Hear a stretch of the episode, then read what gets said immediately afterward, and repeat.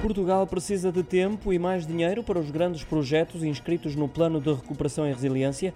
Entre eles estão as obras dos metros de Lisboa e Porto, alojamento estudantil, estradas, a plataforma naval e ainda os que não podem ser cumpridos no calendário. O orçamento inicialmente proposto avança o Jornal Público. Ao todo já foram anunciados 4 mil milhões de euros pelo Governo. São agora considerados insuficientes porque há custos acrescidos com a subida da inflação.